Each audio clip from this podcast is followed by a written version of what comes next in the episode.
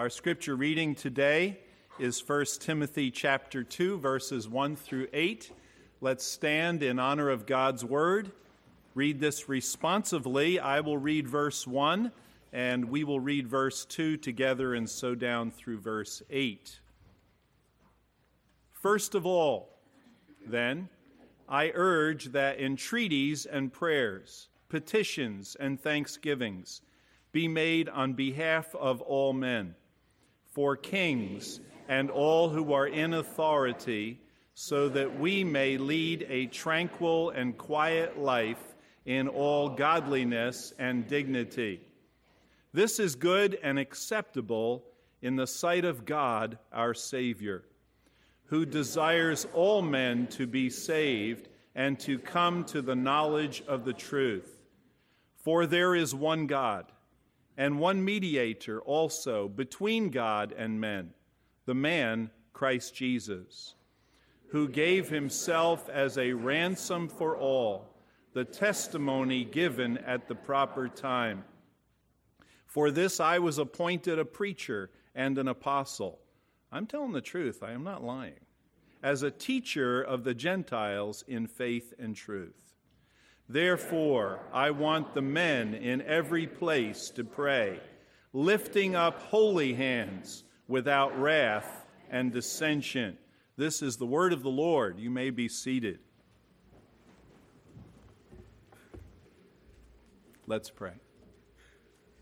Father, as we open your word, may you open our hearts to see how much you love us and how much you want us to listen to you and to talk to you. We ask this in Jesus' name. Amen. Another school shooting.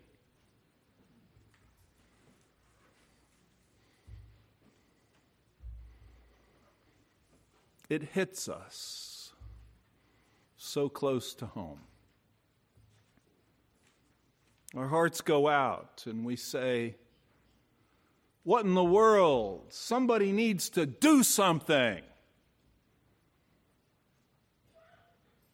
And some people say, Well, you kicked God out of your schools. You kicked out prayer. You kicked out the Bible.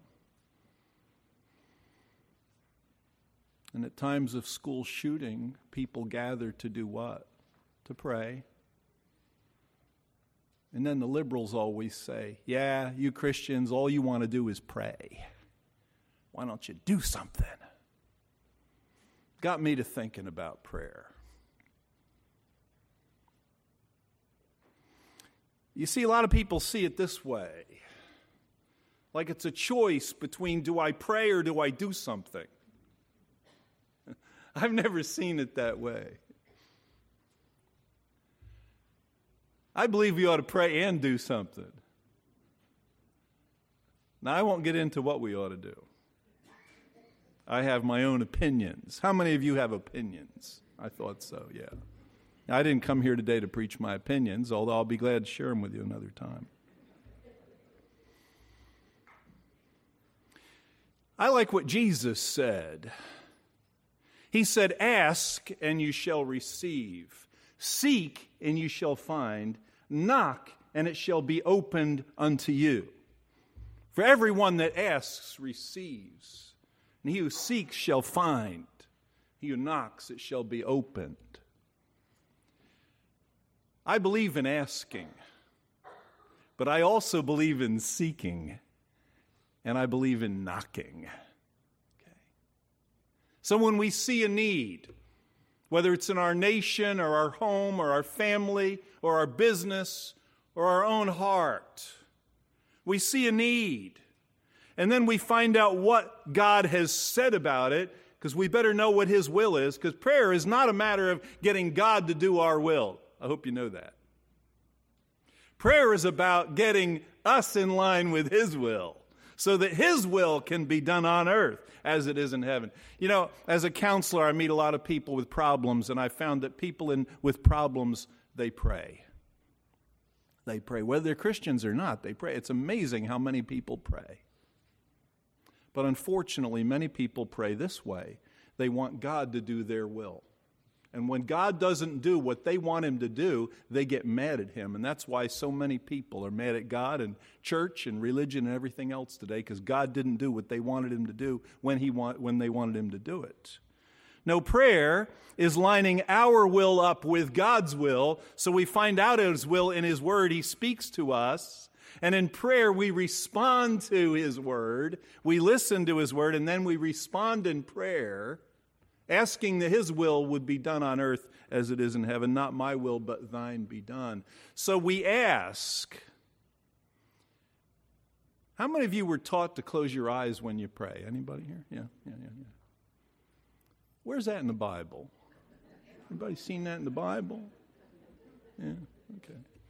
I mean, it's a good thing to keep kids out of trouble. I think that's why that was invented, that whole close your eyes to pray thing. You know, I'll get off on that. But anyway, we pray. But then we better open our eyes and start looking for the answer. Amen? See, faith looks for the answer. We don't just ask and then go about our life like nothing happened. No, we ask and then we start looking. We're watching for what God is doing. I appreciate the Blackaby's ministry teaching us to experience God. I hope you've done that study. It's a great study. To look for what God is doing. So we ask and then we seek. We look around. Where is God at work in this situation? Where is that answer coming from? Because I found a lot of time the answers, they, they come out of nowhere. They come from an unexpected source. God has ways of acting that are way beyond our expectation or desire. And so we seek.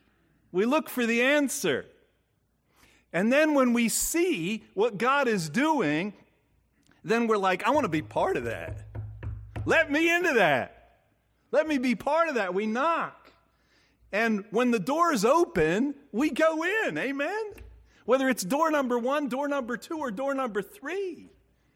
When God opens a door, then we enter and we do what God has blessed us to do. I praise the Lord for the work of the Gideons. They're not just praying about the lost, they are seeking the lost. And they're knocking on doors. And when one door closes, they, they, they look around for other doors. When the doors into the public schools for public distribution of the Word of God closed a few years ago, they didn't give up. They said, We're going to find a way in. Talk about closed countries. I like what mission boards call them, they call them creative access countries. Creative. God called us to be creative. So, prayer. And here, this passage is talking to us about corporate prayer in the assembly. You know, this is Pentecost Sunday, and if I were liturgical, we'd be doing all that stuff. I'm just a Baptist. I don't know what Sunday it is, you know. But Pentecost happened in a prayer meeting. It was the church gathered in the upper room to pray. They were praying. They were praying for the Holy Spirit to come. Why? Jesus had promised that the Holy Spirit would come. He said, Tarry in Jerusalem until the Spirit comes. And they were praying for the Spirit. They knew it had been promised, but they were claiming that promise in prayer. And then it happened with a mighty rushing wind, with tongues of fire on their heads, with a miraculous ability to speak in languages they had never learned. And the church was born on Pentecost in answer to prayer. And yet today, prayer has become unpopular in worship services and in churches.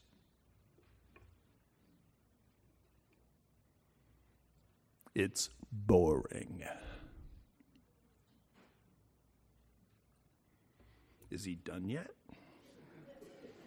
Is he still praying? What in the world? And you got your eyes closed. Mm. Prayer. No, the smart churches, the big churches, the trendy churches, the modern churches don't waste a lot of time praying during their worship services. That's boring. That's not exciting. That's not jumping. That's not happening. Most churches have already canceled their prayer, Wednesday night prayer meetings, by the way. It's unpopular.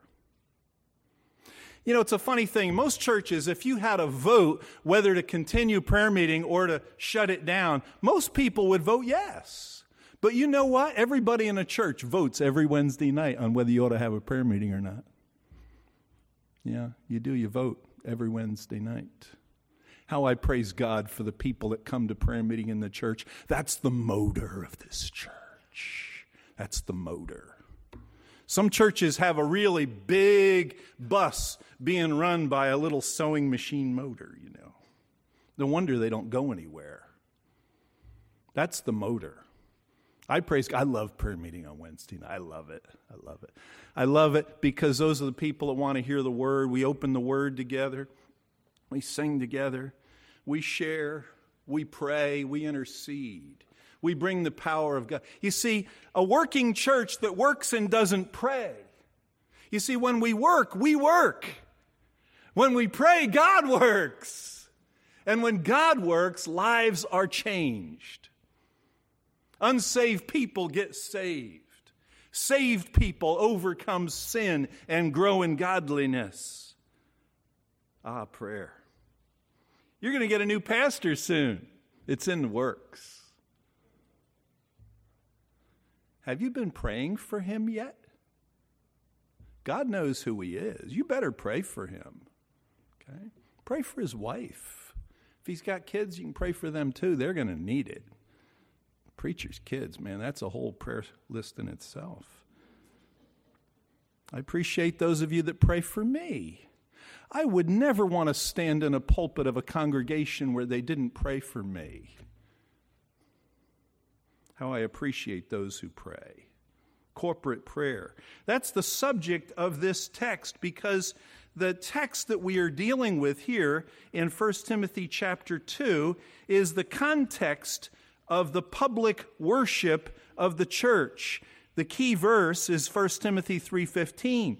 But if I am delayed, Paul says to Timothy, I write so that you may know how you ought to conduct yourself in the house of God which is the church of the living God, the pillar and ground of the truth. Wow. How to conduct yourself in the house of God. It's talking about conduct in public worship. And he says there are some priorities to be dealt with.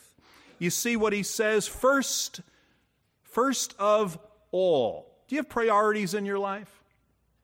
I love lists. How many of you make do lists? Anybody here make do lists? Yeah, I have do lists. I love do lists. And then you make your do list, and then you prioritize your do list. What has to be done first? Do you do the hardest thing first or the easiest thing first? Well, I don't know. And, and so you decide what you're going to do first because the thing that's first will probably get done, where the thing that's last, it might get done, it might not. You have priorities. First of all, First of all, he says, what should be first of all when Christians gather together? He says prayer is to be a priority in the public worship of the church. I went to one of the largest churches of America a number of years ago. I like to visit churches. I'm mostly tied up on Sundays. So when I get away, I, I try to visit other churches. And I visited one of the largest churches in America, and I visited on a Wednesday night. And this was a soul winning gospel church. And I went to what they called prayer meeting on the program. The weirdest thing was that over, although there was over a thousand people, there was well attended, nobody ever prayed during that service. They didn't pray on the platform. They didn't play. They handed out a prayer list of all the sick people. That was it. It was just a preaching service. It's a preaching service. Now, preach is okay. I'm in favor of preaching. I am. But I'll tell you what, preaching without prayer is just human effort. Prayer is what brings God into the situation. Prayer is to be a priority in our public and in our private life. It is one of the reasons we gather. The disciples gathered to Jesus and they said, Lord, teach us to pray. Notice that they didn't say, teach us how to pray. Because most of us know how to pray. We could probably teach a lesson on how to pray. Our problem is that we just don't do it much. And I'll tell you what, if you don't pray much, I know what you are doing. I know what you're up to. You're worrying. Because I tell you, there's trouble in this world. Every day there's stuff. There's stuff. And if it isn't your stuff, it's other people's stuff. Amen? And you care about people, you have worries. Okay? And you're either going to, I love what one man say, here's a definition of worry worry is praying to yourself. Ooh, I don't want to do that. So, anytime any trouble comes along, you're either going to worry about it or you're going to pray about it. That's why Paul said, pray without ceasing. I wonder, how can you do that? I've got a lot of other things to do. I can't stay on my knees all day with my eyes closed, especially when I'm driving, you know. I've got to keep my eyes open. I have things to do. How can I pray without ceasing? And then I realized, you know, I am capable of worrying without ceasing. I'm ca- just behind the scenes of my life, and I can worry. What would happen to me if I took every worry and gave it to God?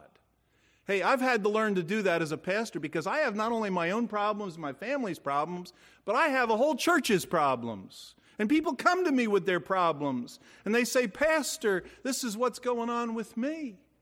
No wonder so many pastors are depressed and having nervous breakdowns and quitting the ministry and, and, and all that kind of stuff.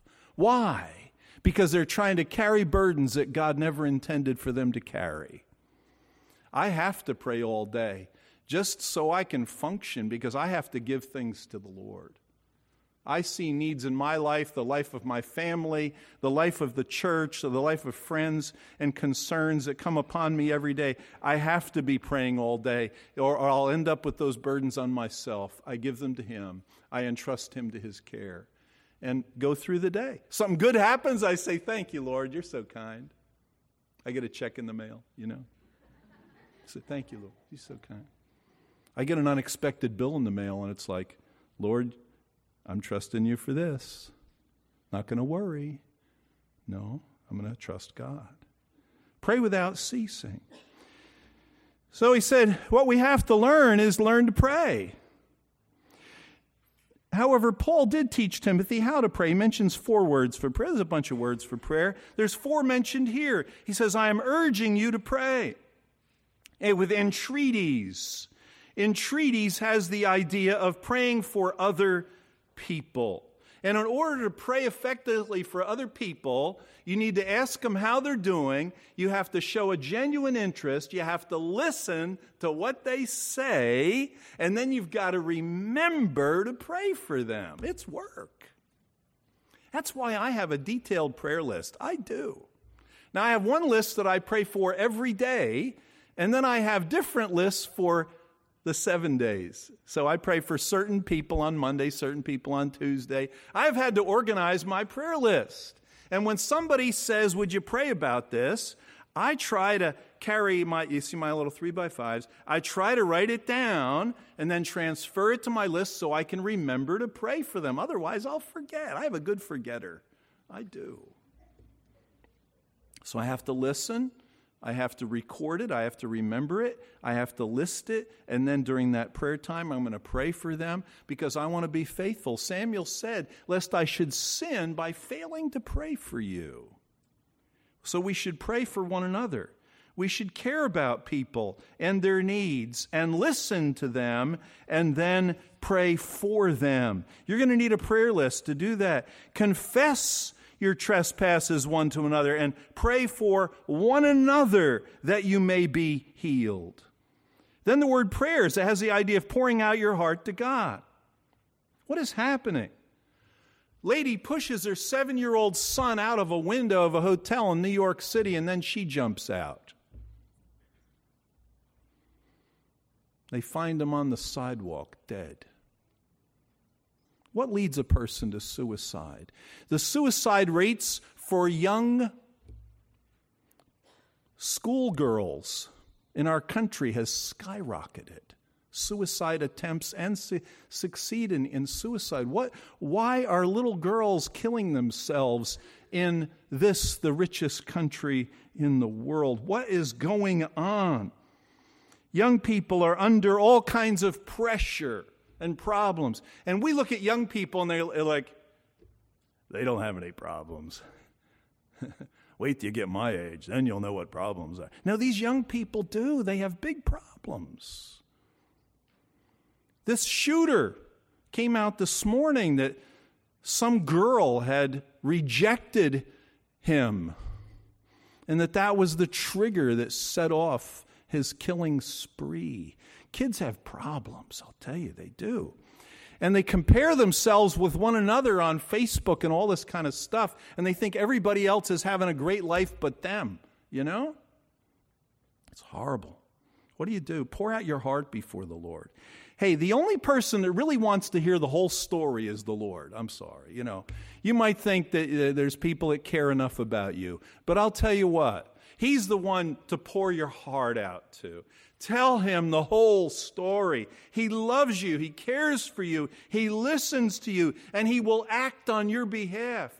He will heal your heart and he will address the situations that cause you to be under so much pressure and difficulty. And then come with thanksgiving. Thank him. Be, have the attitude of gratitude. Any, anytime anything good happens to you, say, Thank you, Lord. Why? Because every good gift comes from above. For whom should we pray? We should pray for all people, and especially for kings. Now, we don't have a king. Now, we do have a new duchess and duke, and I'm not going to get into that whole uh, thing. Why are Americans so impressed by what we rebelled against? But, anyways, uh, it's, it's amazing. We're to pray for all kinds of people and especially for those who are in authority. Hey, does President Trump need prayer? Do you realize that every news report you hear about him is intended to be a prompting for the prayers of believers? Every time you hear of some mess he's in, pray for him. He needs prayer. You say, Well, I don't know whether he's worthy of my prayers. I happen to be a Democrat. Well, do you know who was the emperor when Paul wrote this? Nero. Nero. Not a guy I would have voted for. A persecutor of Christians, the one who gave the orders for Paul himself to be executed. But he said, Pray for him. So it's not a matter of who you voted for. You vote for whoever is in authority. Romans 13 says the powers that be are ordained of God. Pray for those in authority. Pray for people who are in authority over you in particular. Okay? Think about it, children. Have you prayed for your parents? I'll tell you what, your parents need prayer raising you. They do. They need wisdom, they need patience. Wives, pray for your husband. He's the head of the home, he needs prayer. Pray for your teachers if you're students. Pray for people in authority over you. They need prayer, and I'll tell you what, they will benefit from your prayers. We should pray for all people, especially those in authority. Why should we pray? Well, that, purpose clause, verse 2, that we may lead a quiet and peaceable life in all godliness and honesty or reverence. He says, if you want to have a peaceful life, then pray for those in authority over you. Wives, pray for your husbands. Church members, pray for your pastor. Citizens, pray for your president. Pray for your representatives. Pray for your senators. Pray for those in authority on your job. Pray for your boss. Does your boss need prayer? Oh, you say, oh, my boss, he needs prayer. Yeah, pray for your boss. It's so much better than gossiping about him, okay? It's amazing how people gossip about the boss or the company. Pray for those in authority over you, that you may have security in your life. God has ordained authorities so that we might lead a quiet and peaceable life in godliness and honesty. God accepts these prayers. This is good and acceptable in the sight of God our Savior. He wants us to pray for those in authority. Now, why? Because He desires all people to be saved, especially those in authority. And so we pray for the salvation of those in authority over us. Pray that they will come to know Christ as their Savior because Jesus truly is the Savior. Verse 4 He desires all men to be saved and to come to the knowledge of the truth. Do you believe in being saved? I do. Some churches, you know, they don't believe in that. One lady said she went to her pastor. She heard about being saved on the radio. She went to her pastor and said, Do we have to be saved? And he said, No, not in this church. Now, you can be a member, you don't need to be saved. Why did Jesus die? Why did he shed his blood? Why did he die? So that we could be saved. Saved from the penalty of our sins, which is eternity in hell. That is the rescue that every person needs, and that is the greatest need of every heart. He desires all men to be saved and to come to the knowledge of the truth. You say, well, if he desires all men to be saved and to come to knowledge of the truth, why don't all people get saved? Well, because not all people have heard the truth and not all people believe. All of us deserve to go to hell.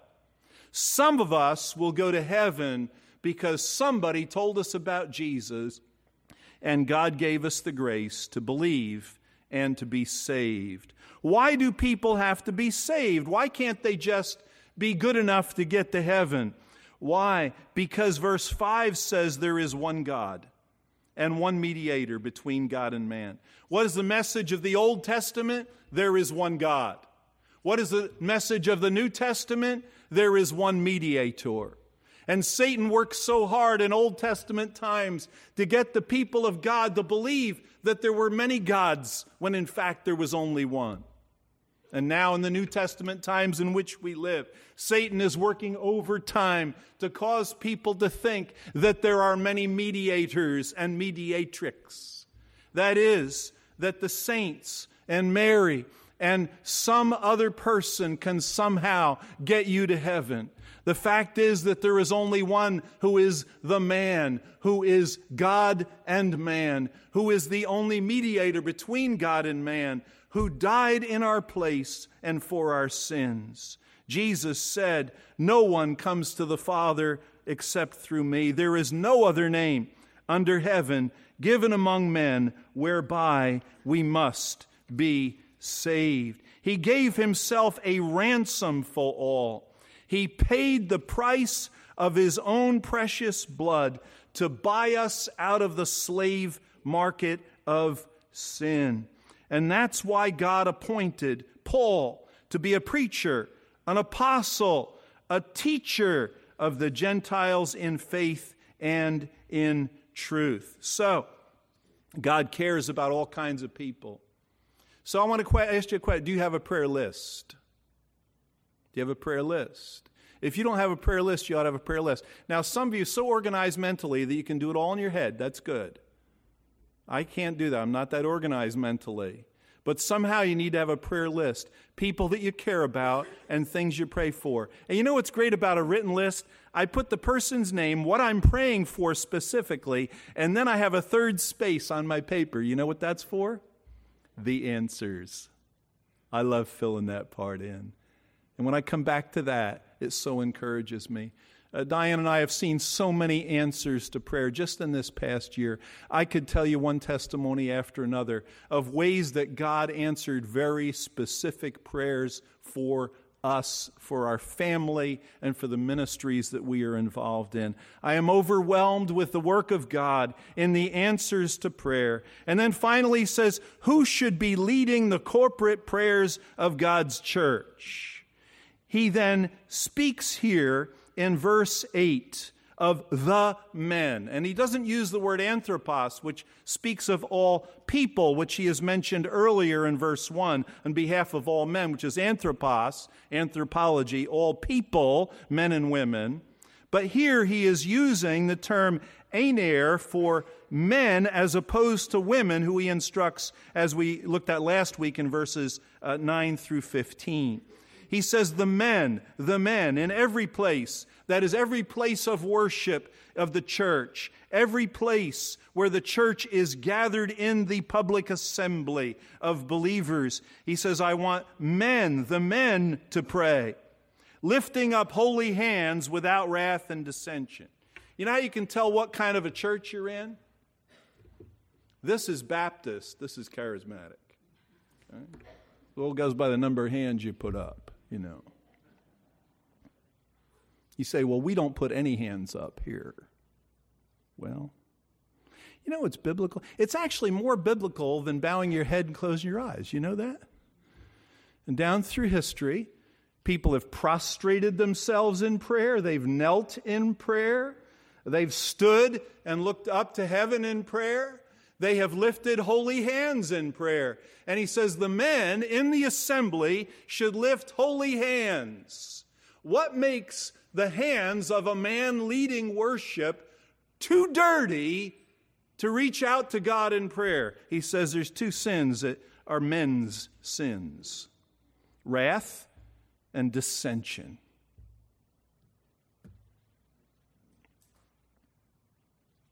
I want to talk to the men for just a minute here.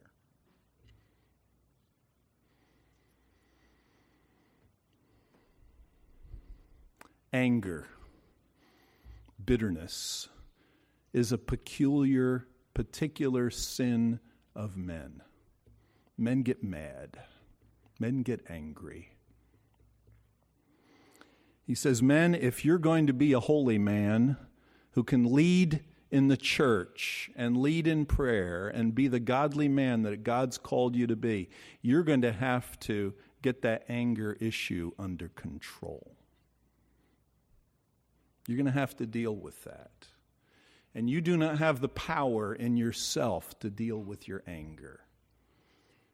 I hear all these ads about testosterone, you know how, how when the aging male needs to take pills so he can get his testosterone back. I am so glad that I'm way past a lot of testosterone.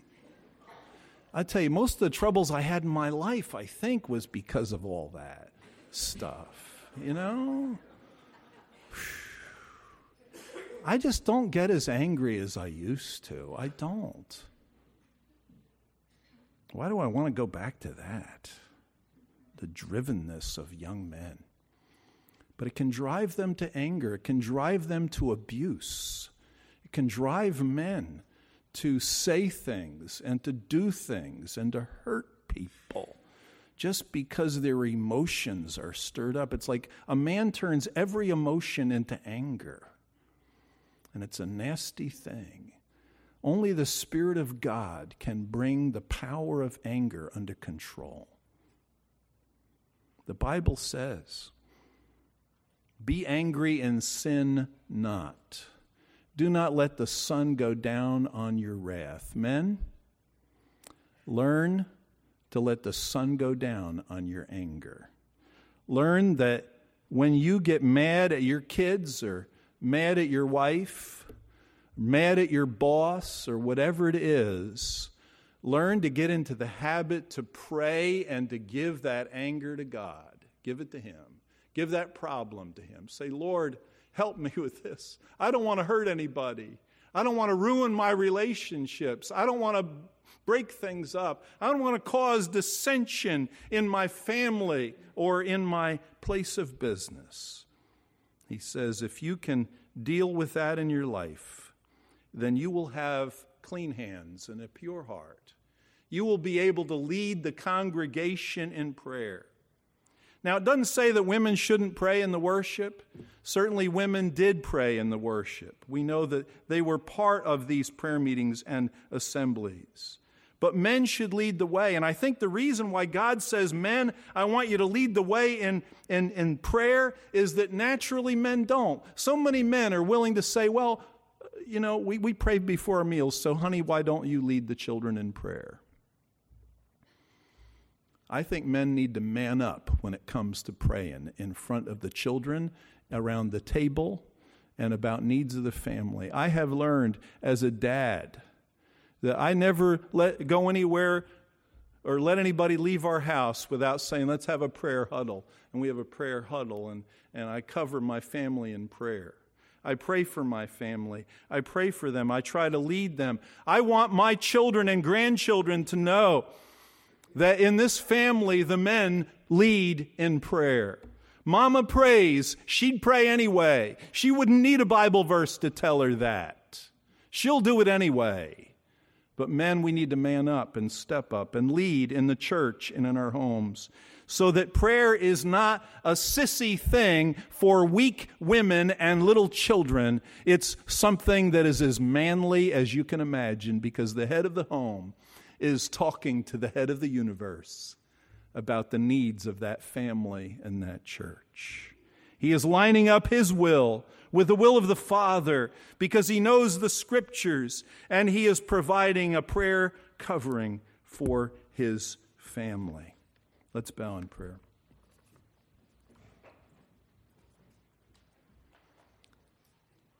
Father, we are so privileged to come to you through Jesus Christ and his shed blood. We come boldly because you have told us to. Forgive us when we have worried when we should have prayed. Forgive us when we have tried to get you to do our will instead of line our will up to do your will. Forgive us when we have, in our own efforts, tried to do your work and to please you rather than letting you work through us as a result of prayer. Help us all to learn to ask and then to seek, and then to knock, and to enter into those areas of fruitfulness and blessing that you have for our lives, for our families, and for our church. We pray it in Jesus' name. Amen. Let us pray. After prayer, we will sing our traditional song. Our Father, we're thankful that you have said that we can come to your throne of grace. And we come to that throne this morning, being thankful in our minds and deep in our hearts for a God that loves us so much that he gave us his Son. Father, we confess that sometimes we feel we're not worthy. But we also see in your word just how much you love us and the invitation that you have given us. We thank you, Father, for Gideons International, for all that they mean in spreading the word of God throughout the world. For the three servants that we have recognized this morning Emily, Melissa, and Seth for their devotion. Thank you for the ministers we have here at Wake Chapel Christian Church, for our interim pastor, Dan Peters, for our minister of music, David Brown. Thank you for this church family which faithfully serves you. And Father, our mission of the week, Siloam Missionary Homes, is a special mission to this church and one that is nearby that we can visit. Thank you for Larry and Joyce for their work there, for Milton and Betty, for Henry and Linda. And Father, these servants we know face trials with fundraising, with hard work, with poor health sometimes. We think now of Linda Henry's wife. Linda is beginning kidney dialysis. And we pray for all our friends and family at Siloam Missionary Homes. We pray, Father, that you will give us wisdom. Wisdom to search for your will in our lives and to be obedient. In Jesus' name we pray. Amen.